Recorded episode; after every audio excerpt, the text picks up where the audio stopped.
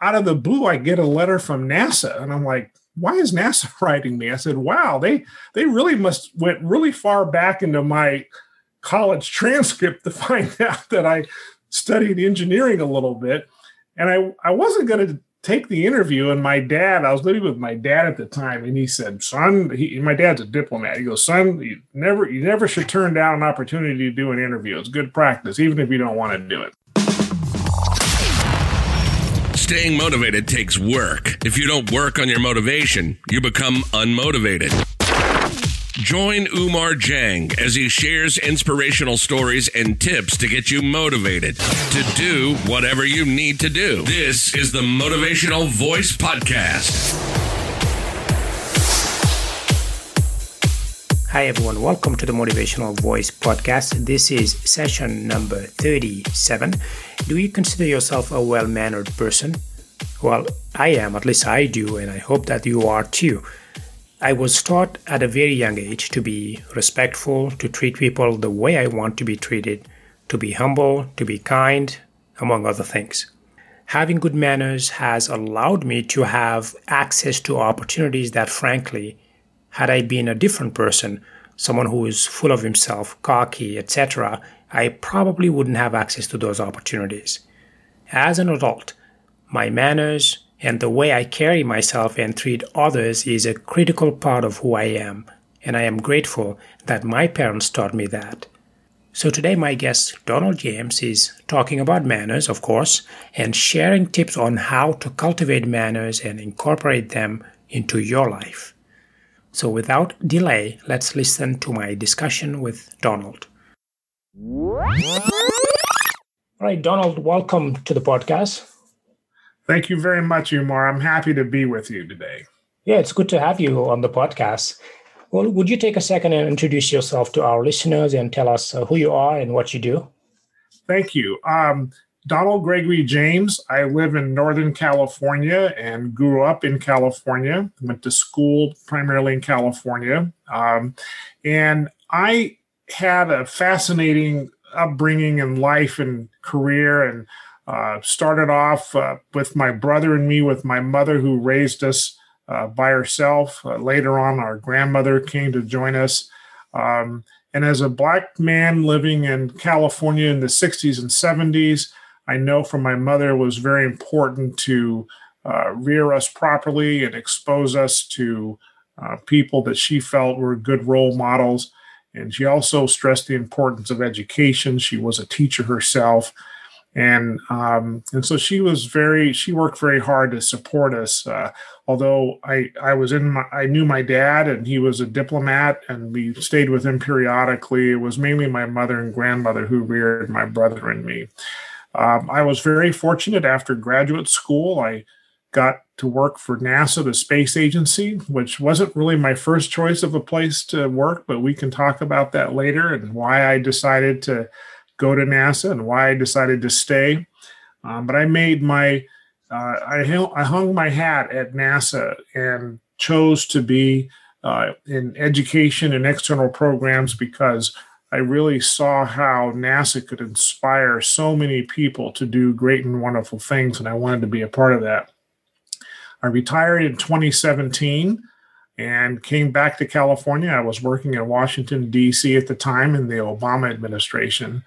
And I came back to California and started consulting and, and working on a book that I'm really, really excited about. And I really look forward to talking about it with you today. So um, I'm married 32 years. I have two beautiful children who are both, fortunately, they're successful and they're out of the house a daughter who's an actor in New York and a son who's in business uh, who lives not far from us. And so we're, we feel very fortunate.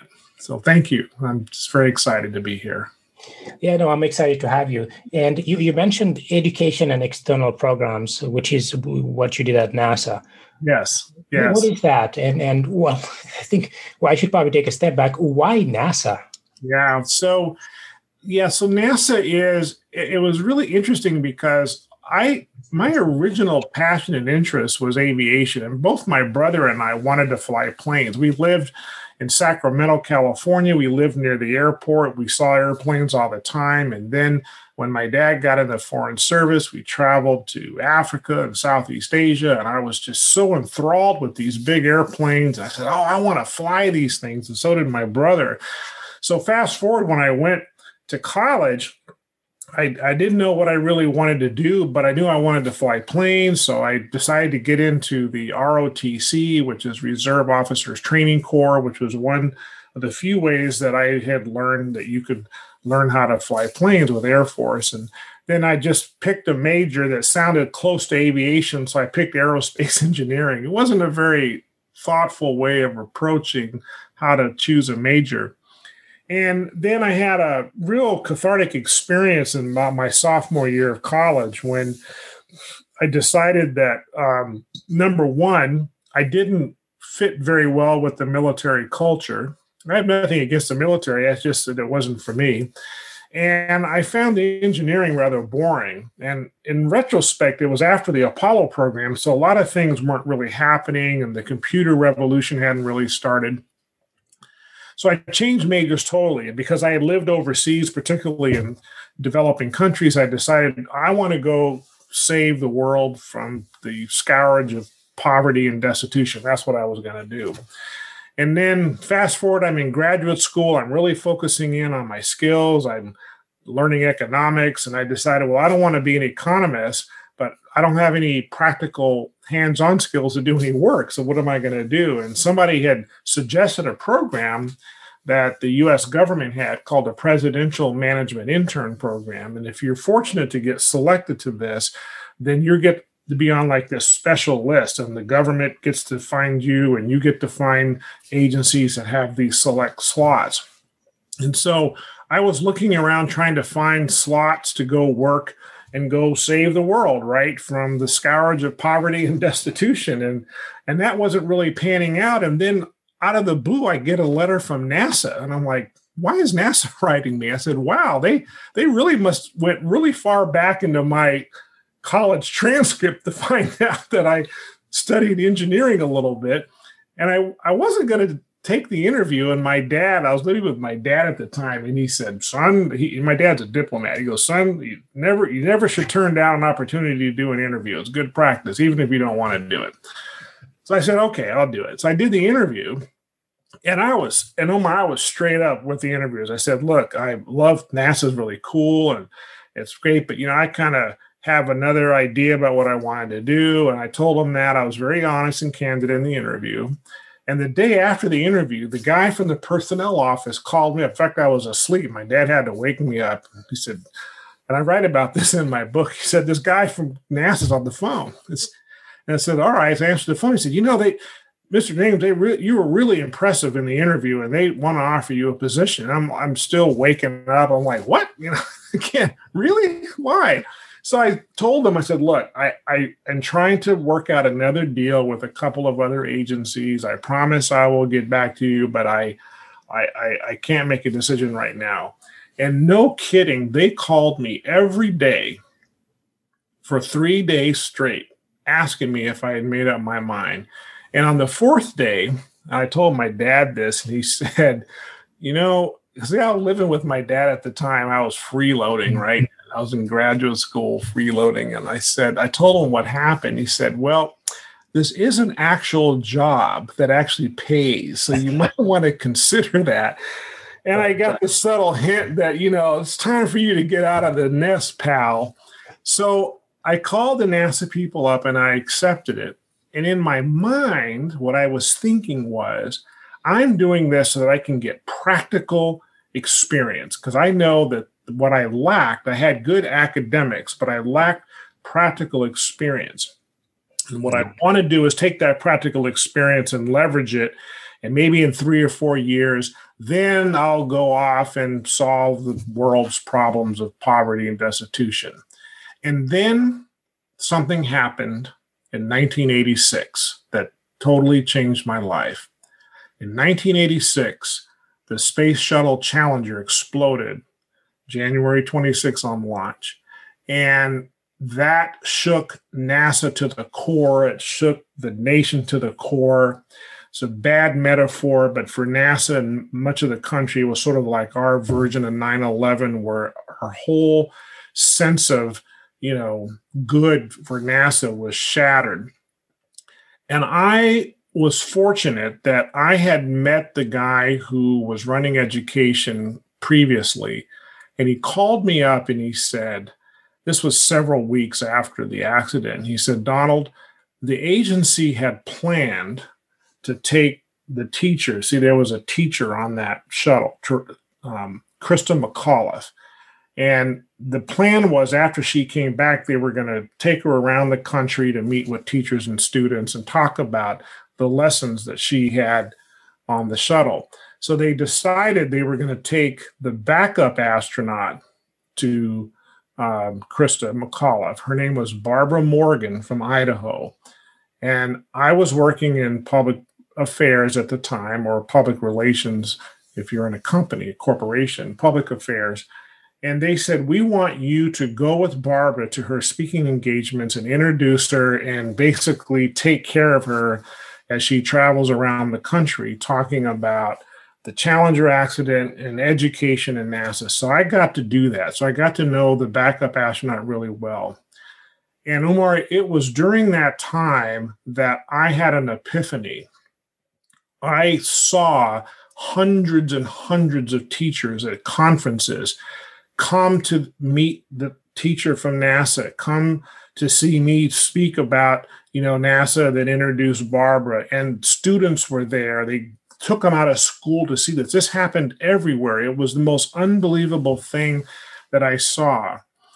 And there was one specific incident that happened that really is what I point to that was pivotal. At one conference, it was in Los Angeles. Typically, what happens is I introduce Barbara and she speaks, then I close down the press event, and then the people come and they get autographs. And then my job is to be the bad guy. I have to look at the clock and take her away to our next event. And this little boy came up to me. I'm standing off to the side on the dais, and this little boy comes up to me with a notebook, and he's holding his notebook and a pen for me. And I look down and I realize he he wants me to get the autograph from Barbara. And I said, Go ahead and get in line. I'll make sure that she signs your autograph. Don't worry, I'm not going to take her away. And he looked at me and he says, No, I, I want your autograph. And I said, My mm-hmm. autograph? I'm not the astronaut. She's the astronaut. And he looked up at me and he said, Yeah, but you work for NASA, and that is so cool. And Oumar, I knew right then that NASA was where I was going to make my career because I realized if I could work for an agency that can have that kind of impact on young people, then that's what I want to do. And that's what I did. In fact, eventually I ended up leading the entire education program for NASA. My last job under President Obama was as the associate administrator for education. And so that moment in Los Angeles was the beginning of the change for me where I realized what my calling was. And that was just wonderful. So that's how I got into NASA, why I stayed with NASA. And to this day, I'm still fiercely loyal. Yeah, and how far into your into your uh, stay at NASA was this? Was this early on or yeah. later in your career? This was earlier on. So I began at NASA in 1982, and the Challenger accident was 1986. So it was 4 mm-hmm. years later, and it was probably two or three, about a couple of months after the Challenger accident because I remember it was getting to be about springtime that I was asked to go with Barbara. So it was about four and a half years after I started. And remember, I wasn't planning on staying, but I changed my mind then, and I never regretted it. You focus, I understand that you focus on teaching people basically how to navigate their careers based on on various uh, things that you learn from your your uh, your long career at NASA. Can you talk a little bit more about that? Uh, what is it that you you teach in terms of how you approach career, and, yeah. and how is it different from, let's say, the regular career advice that you would get from a school counselor or a career coach or something like that? Yeah, this is a great question. So, just to contrast what my focus is now with what my responsibilities were with the space agency, my job in the space agency was to manage different programs to support students to be interested in STEM related fields because NASA wanted to hire these students in NASA or in aerospace in general. So we had a lot of different programs. We had internship programs, we had scholarships and fellowships and things like that. So I was exposed to a lot of students. I personally interviewed hundreds of students in my career. I've seen, you know, them, you know, become into NASA and grow up and be, you know, uh, successful people. So I was exposed to a lot of that. So when I when I finished with my career, the summer after I, I, I retired March 31st, 2017. And that summer, the chief scientist at NASA had asked me to give a talk to that summer's crop of interns. And they wanted me to talk about my career and things that I learned. And so at the end of that talk, this young man asked me this very good question. In fact, it's a question that I would suggest a lot of young people ask older people like me. I'm 64 now. And he said, if I could go back in time and talk to my 20 year old self, knowing what I know now, what would I advise myself? And I thanked him for that great question because I hadn't really given it a lot of thought. So I pondered for a minute and I told him three things. I said, first, I said, I would say yes a lot more to opportunities that came my way. I would say yes a lot more. And I realize in my career there's things that I didn't pursue or things that I turned down, probably because I was afraid or I didn't want to move or I was concerned that I wasn't good enough to do the job. And in hindsight, I wish I would have said yes a lot more. The second thing I said to him is, I would really tell my younger self to heed the advice of his mother, who said, Manners will take you where brains and money won't. That's the title of my book. And I said to that young man that what I learned in my career is that being smart isn't good enough. Being smart is not good enough. Everybody in NASA is smart. I'm probably the least smart of all of them. And I was smart enough to get in, but you know, everybody is very smart. But what's also true is not everybody is successful who's in NASA, and some people's careers uh, don't go very well. Some people get fired and lose their jobs. And usually it's not because they're incompetent. It's usually not because they're not smart. It's because they didn't have their manners right. And I spend some time talking about what I mean by manners, so it's much broader than just simple things. So I told that young man that it's very important that I pay attention to this because it took me a while to really figure out, you know, that truth and operate from that. And people understand this intuitively. I mean, let me put it this way. There are people would not would would agree with me that there are smart people who are in prison right? I mean, look at the college admissions scandal that just recently unfolded. In fact, a big part of that involved my alma mater, USC in Los Angeles. There's a Netflix special about the admissions scandal now. Those people aren't stupid. They're they're smart people, but they're also in jail. So, you know, just because you're smart is not your your hall pass out of trouble. You have to have other things in order to stay out of trouble. And also, being rich is not your key to salvation. How many rich people do you know who are depressed, who are sad, who are not happy, right? They can't buy their way into happiness, right? I'm not saying that all rich people are sad. I mean, many of them aren't, you know. I'm I'm listening to Bill Gates's book right now. He seems like a happy guy and he's pretty wealthy. But what I do know is that there are people that have means, they don't have debt, and by all accounts, they should be happy people, but they're not. So, brains, smartness and money is not going to take you where you want to go wherever that is you need something else and my mother said manners was important and so she she she gave me that advice and so i told that young man that and then the third thing i told him is that i said well the other thing i would tell young donald is that somewhere along his career he's going to hear about these companies called google and apple and facebook and you'd be well advised to buy stock in those companies. So they got a big kick out of that. And obviously, you know, I didn't get, uh, get a chance to go back and tell myself that. Otherwise, I really would be very, very wealthy right now. But uh, so that's um, that's what inspired me to write this book because the book is a longer version of my answer to that question. I truly believe this is the secret sauce to how people can think about navigating their future. For one thing, it I start off by saying admitting two things that are very critical. One is this book is not a work of scholarship, right? I do stand on the shoulders of a lot of people and other writers, many of whom I acknowledge. Uh, but it's really my experiences and what my mother told me and all the training that I have. The other thing that I say in the book is that there are many paths to the throne many paths to the throne, meaning there's lots of ways to your own personal salvation or your own personal growth or whatever the mountaintop is. I'm not saying that my way is the right way. I'm saying my way is a way.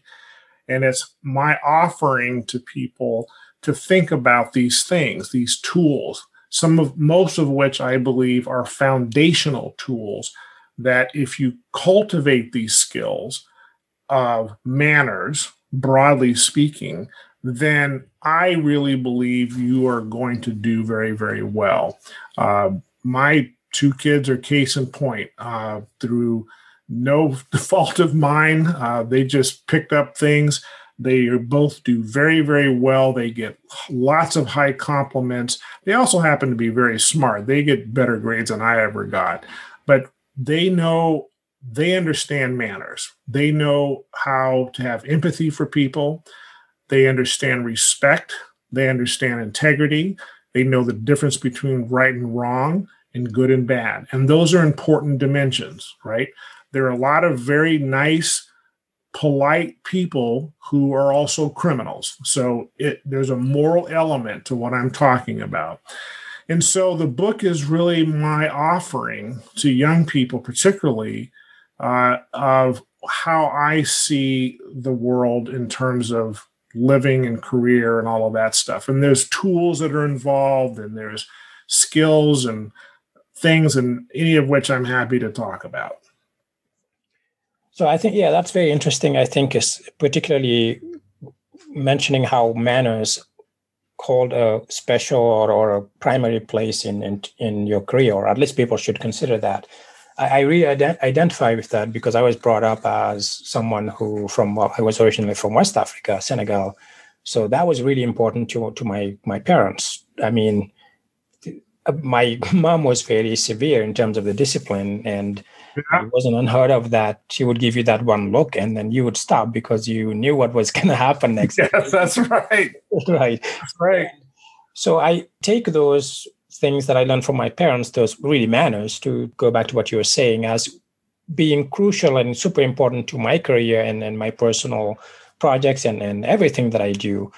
But for someone who maybe they haven't really thought about it that way, maybe because some people have dual personality from the perspective that when they go to work, they become a different person. And when they go home, they change and become another person. And the work person, quote unquote, or the work persona may be the manager who goes in and takes care of business and he's strict and maybe authoritarian or maybe he's even a good manager but he feels like or he or she is a completely different person when he's at work. How would one infuse manners into that work persona in a way that that works well? Yeah that's that's very important because uh, first of all I strongly believe it begins with a decision that a person makes that manners are important and they're willing to dive in and try to understand it. to me, it starts with basic awareness, being very, very aware, being aware of yourself, being aware of the people that you're with. I often invite uh, people that I talk to. Next time you're in a group conversation, even if it's a Zoom call, it's not the best example, but if you're in a group conversation, just choose for the moment to just observe the conversation, the dynamics. Who talks the most? Who listens the most? Who asks questions about the other person's point of view and tries to learn? Is it her turn and his turn? You know, someone says, you know, hi donald how are you? And i i immediately said i'm fine how are you? It's almost like i never give the question an opportunity to marinate in and say you know thanks you know i my day's been good you know i have a few challenges and you know maybe sometime we can talk about it but thanks for your interest. And are you really interested in how somebody is or is that just a ritual that we play? And i'm not against rituals. What i'm for is authenticity. I'm for genuineness in our engagement with people. So I suggest just watch the dynamics of a conversation to see what you can learn from that. The other thing is, you know, ask yourself on any given exchange or moment, are you a giver or are you a taker? Right? So I don't ask people to pay attention. I ask people to give attention. Right? Because when I when I think about paying attention, the term pay to me sounds like it's a transactional thing, like I have to give up some currency, right? In my awareness of what I'm talking about, rather than where I'm coming from, is I am giving you my attention right now, like I'm giving my young child my attention, right? How many times have I been in a coffee shop? I spent three years writing this book, and I sat usually sat in a Starbucks or a Pete's, and I watch people, and I watch people with young kids, and these parents they're on their cell phones while their kids are in front of them. I write about this one example where I, I was, this man was had his back to me, and and his daughter was in front of him and she's playing and coloring and talking to him. And I thought, wow, that's really great. Man's being with his daughter. And I got up to go take out some trash and I could see he wasn't with his daughter, he was on his cell phone. He wasn't giving her his attention, he was giving his cell phone his attention. So I ask people to start paying attention to very simple things that they do, right? You know, I, I suggest an exercise in the in, in the morning when you get dressed. I'm assuming that most people put on underwear. I said instead of starting with your right leg, start with your left leg. Just do that. Now, there might be people who automatically start with their left leg. I said, well, then start with your right leg. Here's the point of the exercise you have to think about the steps, otherwise, you're going to trip and fall. We're so used to just doing, doing without thinking that we don't pay any kind of mind to this, right? We're not not even giving it to we're not even paying attention, right? Are you listening more than talking? You know, there's different kinds of listening. We talk, you know, there's there's hearing. See, my kids are masters at hearing. They could be doing four things, and I'm talking to them, and I say, Brandon, did you hear what I said? Yes, Dad. And then he'll proceed to repeat to me verbatim exactly what I said. But he was doing three other things. Well, I'm like, okay, son, he, he could regurgitate that. So then we hear about this concept called active listening, where the point is to hear what someone said and then you repeat to them you know. So what i hear you're saying Oumar is this and then you go yeah that's right. So we we're trained in that. And i want to take it a step further to what i call presence listening. Presence listening that's where you're engaging your full body. It's like if you're, uh, I guess, if if you're like a Catholic and you go to confession and the priest is taking your confession, or if um, I, you could probably think of other example, but your whole being is connected to that person that you it's not about just regurgitating what the person said it's it's the difference between and this this is a little made up story that I put in the book. It's called giving somebody the candy bar So the candy bar metaphor is it's the difference between saying, Oumar, I'm eating this candy bar and it's chocolate and it, it's sugar and you know it looks like this and and you know I'm describing the candy bar to you versus I hand you the candy bar, you take the candy bar from me and you sink your teeth into it and now you get what that candy bar tastes like. That's what I'm talking about when I talk about presence listening. So you can practice this. You can practice this. You know, you practice this with your teachers. You can practice this with your spouse. You can just take a minute and like completely be engulfed in what they're communicating. So to me, manners is all of that. It's manners is the manner in which you show up in the world.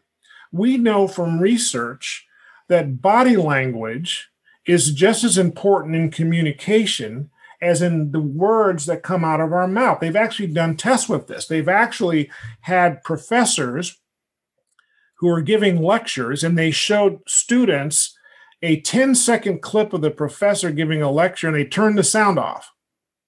And after 10 seconds, the students were asked, please rate how you how good you think this professor is. Then they correlated that research data with students who actually took that professor's class. And guess what? The assessments lined up really well. That after 10 seconds, without hearing a dang thing that professor said, the student said, Great, professor, I'd love to take his class, whatever it is, just by his facial expressions and body language. So that's really important, right? So if you're standing talking to somebody you don't even know who that person is, but you're having a chit mm. chat. But for some reason in your head, you're like bored or you're looking, you know, you're late for something or you're looking for somebody cooler to talk to. What do you do? What happens is your body, like, literally physically moves to like be out of the way while you're standing there talking to them. Your eyeballs start shifting around, your feet. If you really want to see if people are with you in a conversation, and you're sitting down, look at their feet. Their feet will point to where they really would rather be.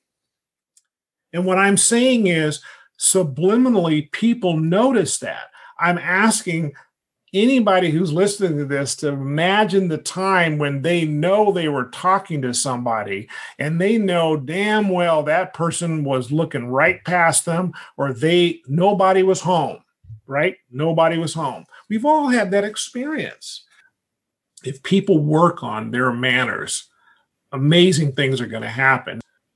So, for someone who is perhaps looking to interview or even looking to shift positions, what are, in your experience, what are some of those maybe one, two, or three manners that you found to be very attractive in a candidate or in a in a coworker that you would recommend that they try to work on or, or have? Yeah. So first of all, rule number one you are always interviewing. The interview isn't when you're in the room sitting across the person asking you questions about a job. Many jobs and interviews, it's already over before you even get in the interview room. Why? Because they've watched you. You know, they've if particularly if you're in if in your own company, right? They they've seen you interact with people. They already have a sense about you. The interview becomes a formality. So you have to assume you're always interviewing right? And i have two great examples in my experience opposite ends that i can share about young people who didn't know they were interviewing me and they had two completely different results so you're always interviewing. So you have to act like that. You have to think like that. My father used to tell me when I went out to any kind of business occasion or even social occasion, he, he used to say, you need to dress as though you're going to run into your next employer. Right. So if you, you know, you walk outside and you wearing your rags and your shoes are unpolished and you know i mean that's cool i mean maybe that's how it is but if you happen to be standing next to somebody at a at a, a social event who's a hiring manager or something, that person might be turned off just because of how you dressed. I'm not saying it's right, you know, but I'm saying that that could happen. So, rule number one, you're always interviewing. You have to think about that. Number two, practice. You have to practice interviewing. and the better, the better, the good way to practice is have your interview videotaped and then watch yourself and have professional people critique you. This is what happened before when I was selected as a presidential intern. They put us in front of a, a, a, a hypothetical interview panel and gave us questions, and they videotaped the whole thing. And I got finished with that interview. I'm like, oh, wow, man, that was pretty good. I'm pretty good at this. That's really great. Then I watched the video and I was in shock. Do you know what I saw, Oumar? 70% of the time while I was being interviewed in this mock interview, I was I might as well have been interviewing my notebook because my mm-hmm. head was down. I never looked up. I was looking at my notebook. Yeah. I'm like, who would hire me if I who would hire me? I wasn't I wasn't talking interviewing the notebook, I was interviewing these guys. And then I kept, you know, I counted how many ums and er, and you know, I'm scratching, you know, I was doing all this stuff. I was looking at this on the video. People understand this. People, let me let me tell you, people understand what I'm talking about. The other mistake that I made was and people can tell that I love to talk. But see, I know I know better. I know I like to talk, but at the time I didn't know I talked a lot. Is that when you get a question that you're not sure about, right? What what I tend to do is I kept talking, you know, and I and I have a name for it in the book. I call it verbal shotgunning. You know, a shotgun has pellets so I'm I'm just spewing out a bunch of words, hoping that some combination of those words are going to be the right words that are going to get me the job. And the person on the end of the table is probably looking at me like, who does this fool think he's talking to? He doesn't know what he's talking about. So you can't just keep talking hoping you're going to come up with some magic combination. So preparation is really important. My point is this if you are going to engage with another human being, you need to think about these points. I know we're running short on time, but I wanted to to talk a little bit about the book. So, what is the book called, and where can people actually find the book? Where can they uh, look it up if they're interested in in purchasing it? Thank you. The title of the book is Manners will take you where brains and money won't.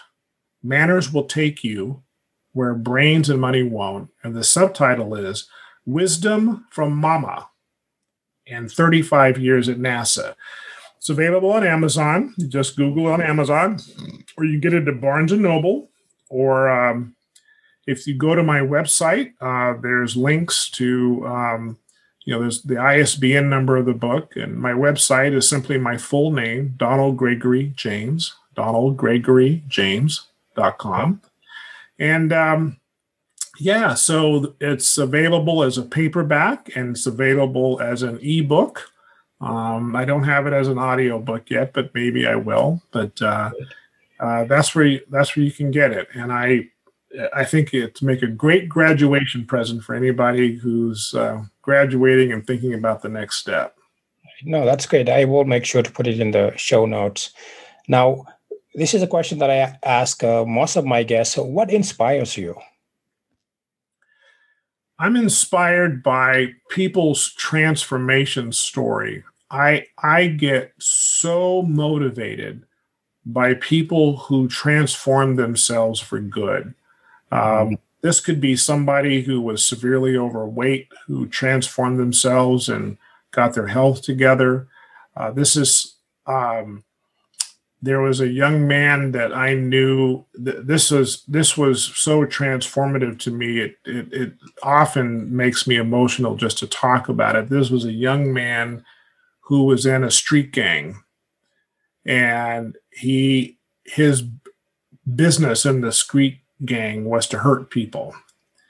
And somebody got to him and said, Why don't you? It was he was in high school. He said, Why don't you try out this robotics program? It was a robotics program that we fund at NASA. And he got into the robotics program and he found his calling. He changed his life. He ended up going to MIT, becoming an engineer and he is a functioning, productive citizen.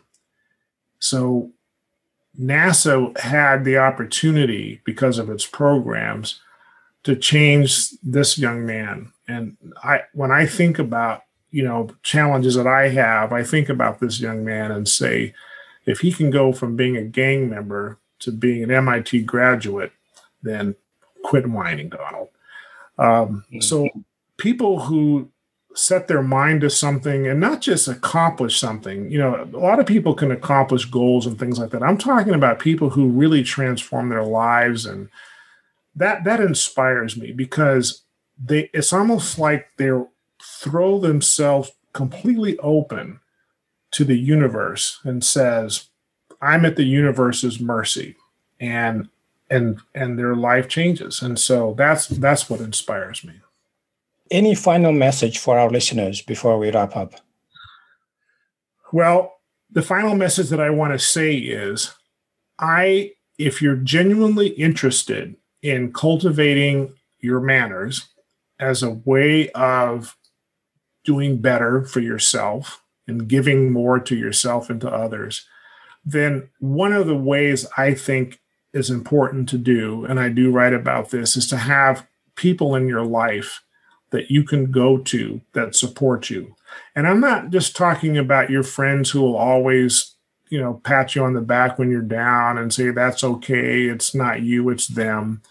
I'm talking about the people that will say, you know what, it is you. Hmm. It's not them, it's you. And your problem is it's your manners. And here's how I see it. You have to have the courage to have people tell you the truth as they see it. And I talk about where you can get teammates from your inner circle of friends, your associates, professional experts, even your family members. And not everybody is worthy and deserving of being on your team, but you need to cultivate that team. And you have to have, give them permission, give them permission to tell you the truth as they see it. And it could be really personal and it could be really unhelpful I mean, not unhelpful, excuse me. It could be really uncomfortable. That's what I wanted to say. You have to be willing to be uncomfortable. If you're not willing to be uncomfortable, you just want it to be the way it is, then I don't think you're going to grow. And that's true in any field, I think. But in terms of cultivating your manners, which I think is the key, right, to move forward, have people in your life who are willing to look at you and tell you the truth as it is many years ago when I was a young teenager, my dad told me when we were on a trip, we were in Greece, and he pulled me aside after we were talking to the proprietor of this business. He said, Son, you got a big mouth, and you need to learn how to control that big mouth, or it's going to get you into trouble. That was the only time I remember my father disciplining me, the only time. And I never forgot about it. And what I learned from that is yes, I do have a big mouth but now I know better and I know how to control it when I need to. And that hmm. took me where brains and money won't. Yeah, no, well said. Thank you for sharing that. Donald, thank you very much for coming on the podcast and sharing that knowledge with us. I'm sure listeners will, will love to get some nuggets out of that. Thank you My very much. pleasure. My pleasure. It was a real treat, Oumar. Thank you. Thank you very much. That was my interview with Donald James. And as I re listened to our conversation, I was well aware of the fact that not everyone had the right parental guidance when it comes to having good manners. But if this episode resonates with you, maybe it's because you came to the realization that you need to improve that part of who you are. And the fact that you are trying to be a better person, to have better manners, deserves recognition. So I encourage you to continue to grow and to be the best possible version of yourself because it's never too late to be the person you aspire to be, and everyone can change for the better. If you've enjoyed listening to the podcast, it would really mean a great deal to me if you could let me know by rating the show and leaving a review. Reviews help more people discover the podcast and learn from the information that I share. So thank you. You can find the show notes for today's episode on my website at oumardieng.com forward slash session 37. Thank you for spending part of your day with me today, and until next time, please stay safe and motivated. Goodbye. Thank you for listening to the Motivational Voice Podcast. If you enjoyed the show, please subscribe and rate it on iTunes. Get show notes and the latest blog posts at oumardieng.com.